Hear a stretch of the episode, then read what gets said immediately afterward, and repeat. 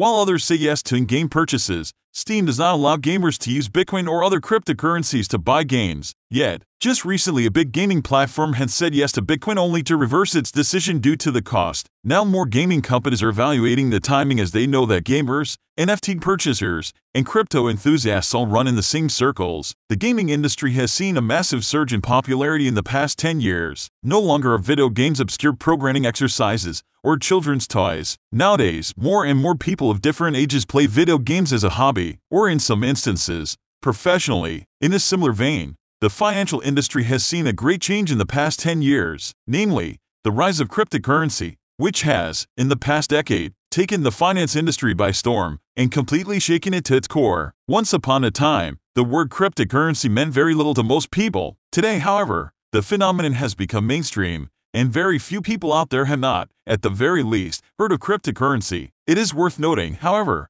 that cryptocurrency seems to be especially popular within the gaming community and among gamers. So, naturally, the question to ask here is, can gamers use cryptocurrency to buy games? How can you use crypto when gaming online? There are quite a lot of games released that feature, and in some cases encourage, in-game purchases using Bitcoin or other cryptocurrencies. There are also a number of games, mostly online gambling games, that let players wager Bitcoin. Many consider online casinos to be the future of gambling, and with many of them featuring more than 1,000 online slot games, this doesn't come as much of a surprise. To keep up with the increasing interest of popular culture, many online gaming platforms have now begun accepting cryptocurrency as a viable currency. But the question is, is it possible to buy games using cryptocurrency? Can you buy games with crypto? The question does not have an easy answer. As we said before, there are many games that allow in-game purchases using cryptocurrency, but when looking at the mainstream platforms for purchasing video games, like Steam or Google Stadia for example, they don't seem to accept crypto-based purchases. For a brief time, Steam opened its doors for crypto investors and decided to sell some of their games in exchange for Bitcoin. However, their decision was quickly overturned.